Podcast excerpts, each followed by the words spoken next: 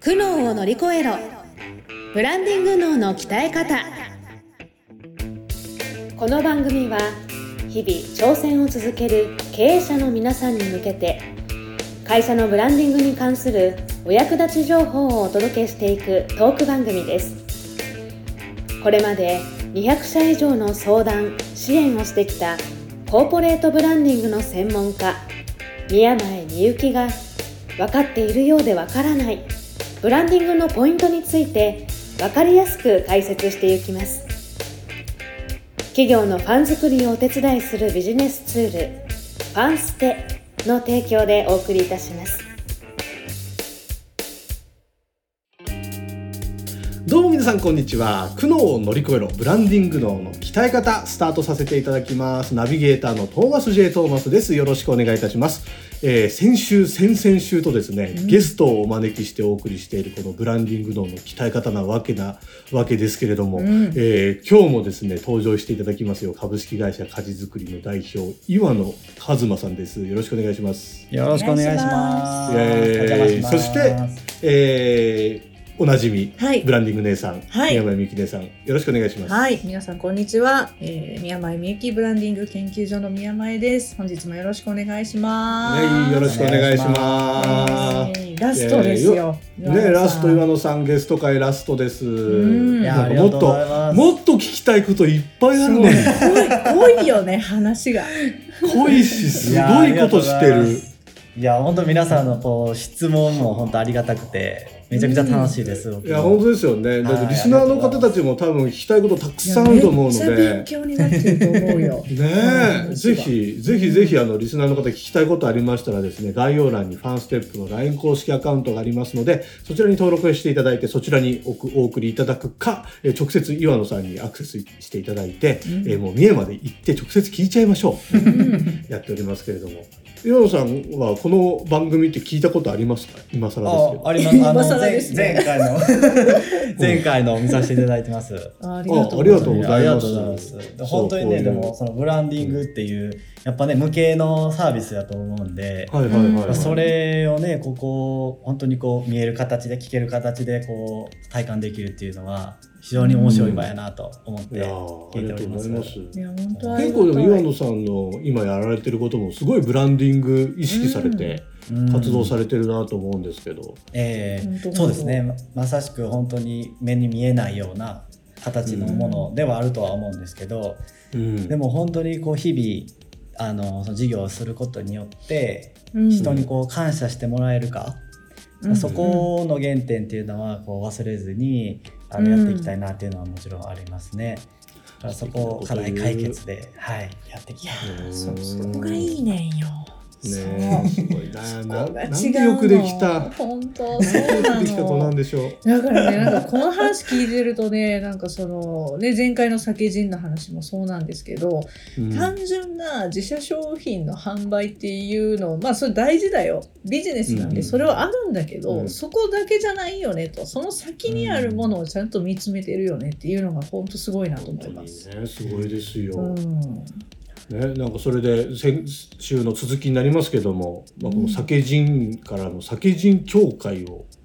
作って活動していくと、うん、はい、まさしくあのその酒人っていうカテゴリーをやっぱ日本に作って、それをもう海外に出していきたいっていうのが次の目標になってくるので、うん、でそれをするために今日本中の酒蔵さんにあの、まあ、営業で、まあ、実際に話ししに行って、うん、本当仲間づくりを今しているという状態なんですけども、うんうん、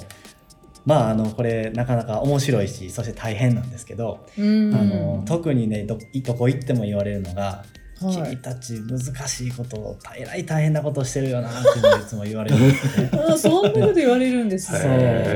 そう、特にこの酒業界っていうのは、うんまあ、古い考え方も体質も残ってると、うん、その中でこういう考えをしてるっていうのは、うん、まあ、まあすごいことやけど、うん、大変やと思うわっていうのはどこ行っても言われてまして、うんえー、それはもう実際そうで、まあ、僕らが狙ってるのは、うん、今まで言ったら、ね、日本のマーケット、地域に対してこう売ってた酒蔵さんが、うんその日本限られたマーケットを取り合いをしてたという、まあ、構図だと思うんですね、うんうん、だからこそ隣の酒蔵さんと一緒に何かするなんていうのは、まあ、あんまり考えられないことが、まあ、そうでしょうね、これまではね、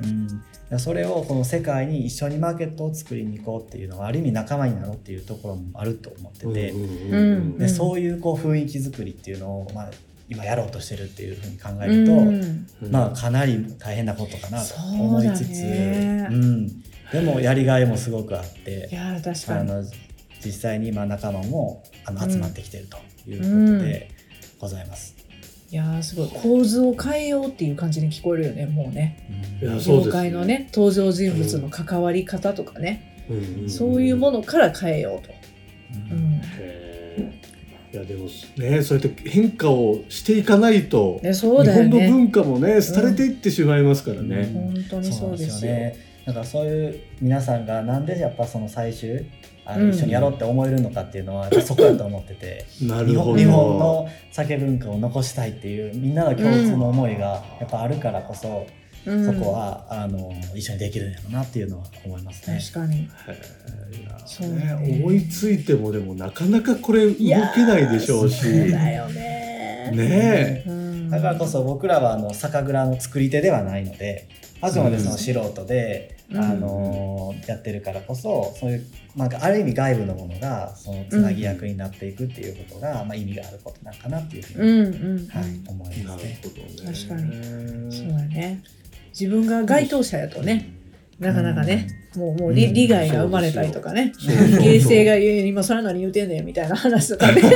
あったりするからね。それぞれ こ, こだわりもあるでしょうしね。ね、プライドがあるから。なるほどね。はい、そういうのもでも、あのだいいっかいめの時にお伺いしたように、その商工会議所の経験がやっぱそういうところにも生きてきてますよね、きっと。あ、まあそうですね。そこもあるけども、むしろでもね逆かもしれないです。そのあ逆ですか。そうなんです。会議所にいた時って、まあ、僕はその伊賀っていう範囲なんですね。その範疇になるのは。うんうんうん、で僕自身も視野も狭かったし、いかにその伊賀をどうするか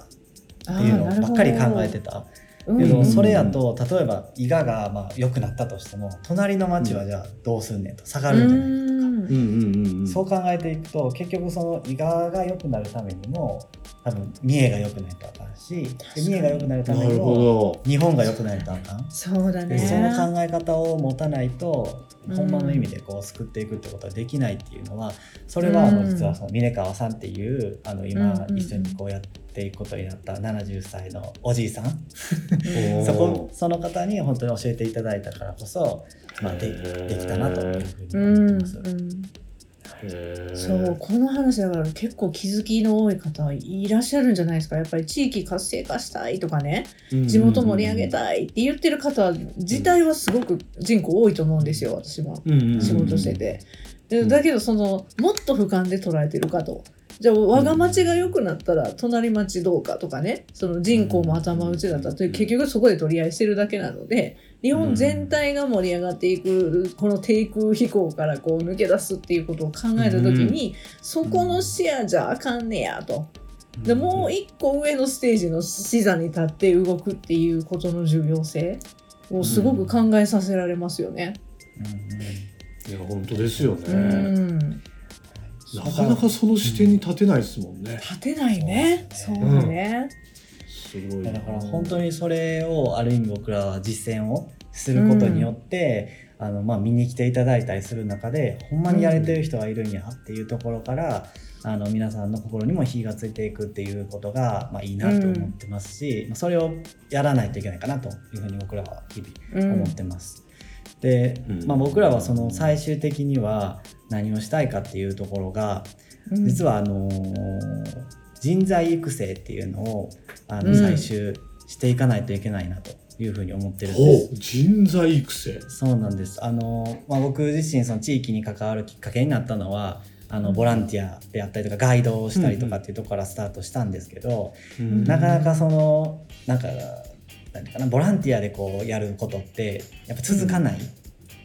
しうん、すごいいいことはされてるんですけどやっぱ特にお金っていうところでつまずいてくる、はい、でその時に僕はやっぱ事業っていう、うん、事業っていう考え方でちゃんと回していける仕組みを作らないといけないっていうのが次証拠会社も含め思ったことなんですけども、もう一個その事業っていうのを回すためにも僕は人がいないと、その回せる経営できる人がいないと回っていかないんじゃないかなというふうにもう一個先進むと思ってまして、だからこそその事業を生み出せる人っていうのが育っていくっていうことが最終その僕らが目指していくことだなというふうに思っております。で今僕らがまさしくやっているこの地域の課題っていうのをいかに事業化するかっていうのをまあ実践しているこのやり方を実践の塾として人材育成につなげられないかというのが今夢塾というえ取り組みであの や, やろうとしていることでございます。へー、夢塾、はい、夢塾というどう、どういうものなんですか？それは本当にその地域の課題っていうのを授業によっていかに解決するかっていうのを実践しながら学ぶ塾になってます。うん、そう面白いの構想がまたまた新しいネタ出てきたやんって思ってると思うんですけど思ってると思うんですけど、まあだから本当に先人みたいなお話をね、あの前回と今回でねちょっと一つの事例として喋っていただいてるんだけど、まさにそういうビジネスだよね。ビジネスの力で地域の課題だったり社会の課題だったりっていうのを解決していけるようなビジネスリーダーをこう育成していくために、その動かしてる案件そのものを教材にしてしまおうと、 そ, そういう塾ですよね。おすげー、うん、そうそう理論だけとか経営学を教えるとかじゃなくて、うんうんうん、もう、もう動かすのよと、うんうん、はあ、なるほど。そうそうそう、もう課題はあるんやから、周りにいっぱいあるんやから、うん、それをじゃあどう解決するっていう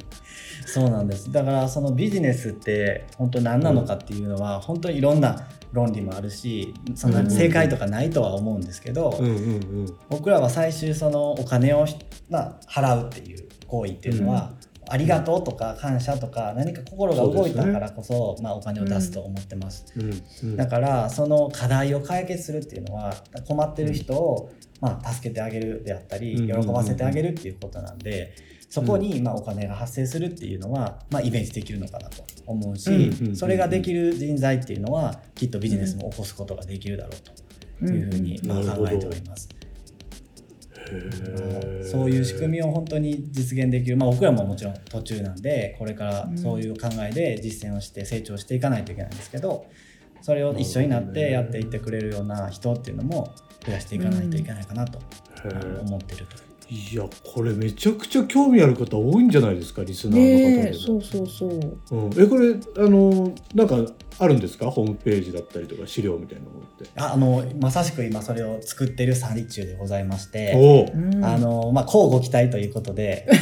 期待この、この今日の段階ではさせていただけたらなと思います。うわー、ちょっとリスナーの皆さん気になりますねこれねえ気になるし、なんとか今のうちに岩野さんとこうつながっておいてこの情報をちゃんと収集しなきゃいけないですよね。うん、そう、それもあるし、なんか我こそはっていうね、なんか登壇したい方とかね、うん、本当に社会の課題解決したいよって思っている人とかはね、解決したいですよ、うん、そういう方にはお問い合わせぜひしてほしいですよね。うん、そうですね。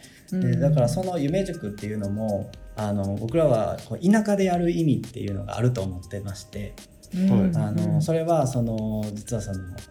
生きていく人がまあ生きていくっていうことにおいて食べないといけないし、空気がないといけない、水がないといけないで、そういう、うん、まあ、人の生きる源っていうのを生み出しているのはやっぱ田舎と思っているので、うんうん、その田舎でそういう、えー、と生きる、まあ、事業っていうのを生み出していけるものっていうのを生み出せれば、うん、あの田舎だからこそできるっていう部分があるかなっていうのも思うのと、うん、でその、えー、と過程で、えー、といろんなフラットにいろんな人が関わっていただくことによって、うん、例えばその中小企業の経営者の人と大学生みたいなその身分の違う人も一緒に例えば農業を通じてあの畑に入ってやっていくことで、その身分も取っ払った状態で人としてのこうつながりっていうのがやっぱそこには生まれていくと思うんですね。だからそこも僕らは実は目指してて、あの事業承継、うん、そうその今、ね、あの事業が続いてて、なんと年間ごまんしゃが黒字で倒産してるっていう今、うん、状態です。うん、だからそういうあの事業も引引き継いでいっていただけるような仕組みっていうのも、まあ、その田舎からできたらなというふうに思っているので、ぜひいろんないろんな立場の人に関わっていただいて、そういう言葉でね、そうなんです、田舎っていうベースでいっぱいいろんな人が関わっていただけたらなと思ってます。うん、ぜひ関わっていきたい。関わりたいですね。いや素晴らしいですね。ね、なんかそう田舎っていうかこのこう漠然と日本のこの人口の偏りだったりとか、うん、社会問題とか漠然と思ってましたけど、うんうんうん、実際にそういう三重とかそういう環境でこれだけ活動されてる方がいるっていうのはすごく、ね、本当、うん、なんかあまだ日本いけるかもっていう気持ちになる。よね、うん、うん、すごく感じました。そうなんですね。だからみんなで夢をね持っていきたいっていうところですね、うんうんうん、いやあそれで夢塾なわけです。そうそうそう、だから本当年齢もいろんな人が関わり合ってるし、うん、それこそ都会出身田舎出身とかね、うん、さ, さっきのその産官学民とかそういういろんな立場あるけど、うんうんうん、それももう乗り越えてみんなでやっていこうっていうのが本当に素晴らしいですよね。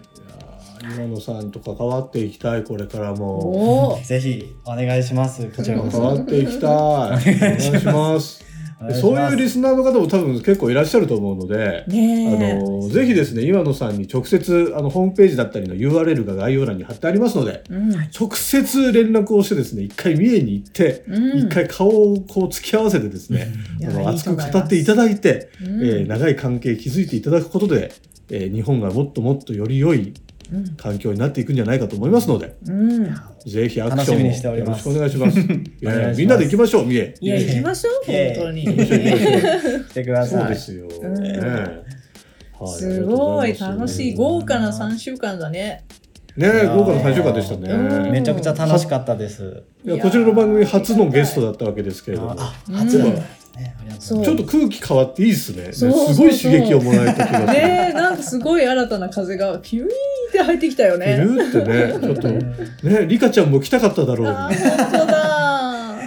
ねえ、来週からはリカちゃんも復活します。あ、リカちゃんも連れて伊賀行きますので。あ、いいじゃないですか。行きましょうみんなで。ですね。伊賀公開収録とかいいですね。うん、あ、素敵ですね。ぜひぜひ。ねえ、いいじゃない。そうそう。いや、いい出会いでした。今回はゲスト出演いただきありがとうございました。ありがとうございました。ありがとうございました。はい、ぜひ今後もいろいろ関わっていっていただけたらと思いますので、よろしくお願いします。よろしくお願いします。はい、じゃあリスナーの皆様もですね、今回のこのゲスト会に対する感想などもあると思いますので、うん、ぜひ、えー、ファンステップ ライン 公式アカウントの方から、えー、どしどし感想や質問相談などお待ちしております。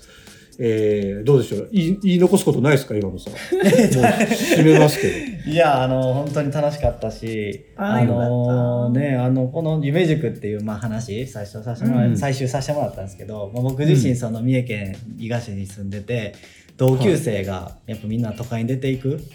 い、で全然こうそういう一緒に語れるっていう仲間もどんどんこう減っていくっていうのを身に染みて感じる中で、うん、やっぱその夢を持ってあえて田舎でこう人が集まっていくっていうのはすごく楽しいなと思っておりますので、うん、ぜひ今後ともよろしくお願いします、うん、はい、お願いします。お願いします。はい、というわけで本当にありがとうございました。ありがとうございました。はい、では、えーうん、苦悩を乗り越えろブランディング脳の鍛え方ゲストさんしゅうかん以上で終了とさせていただきます。ありがとうございました。ありがとうございました。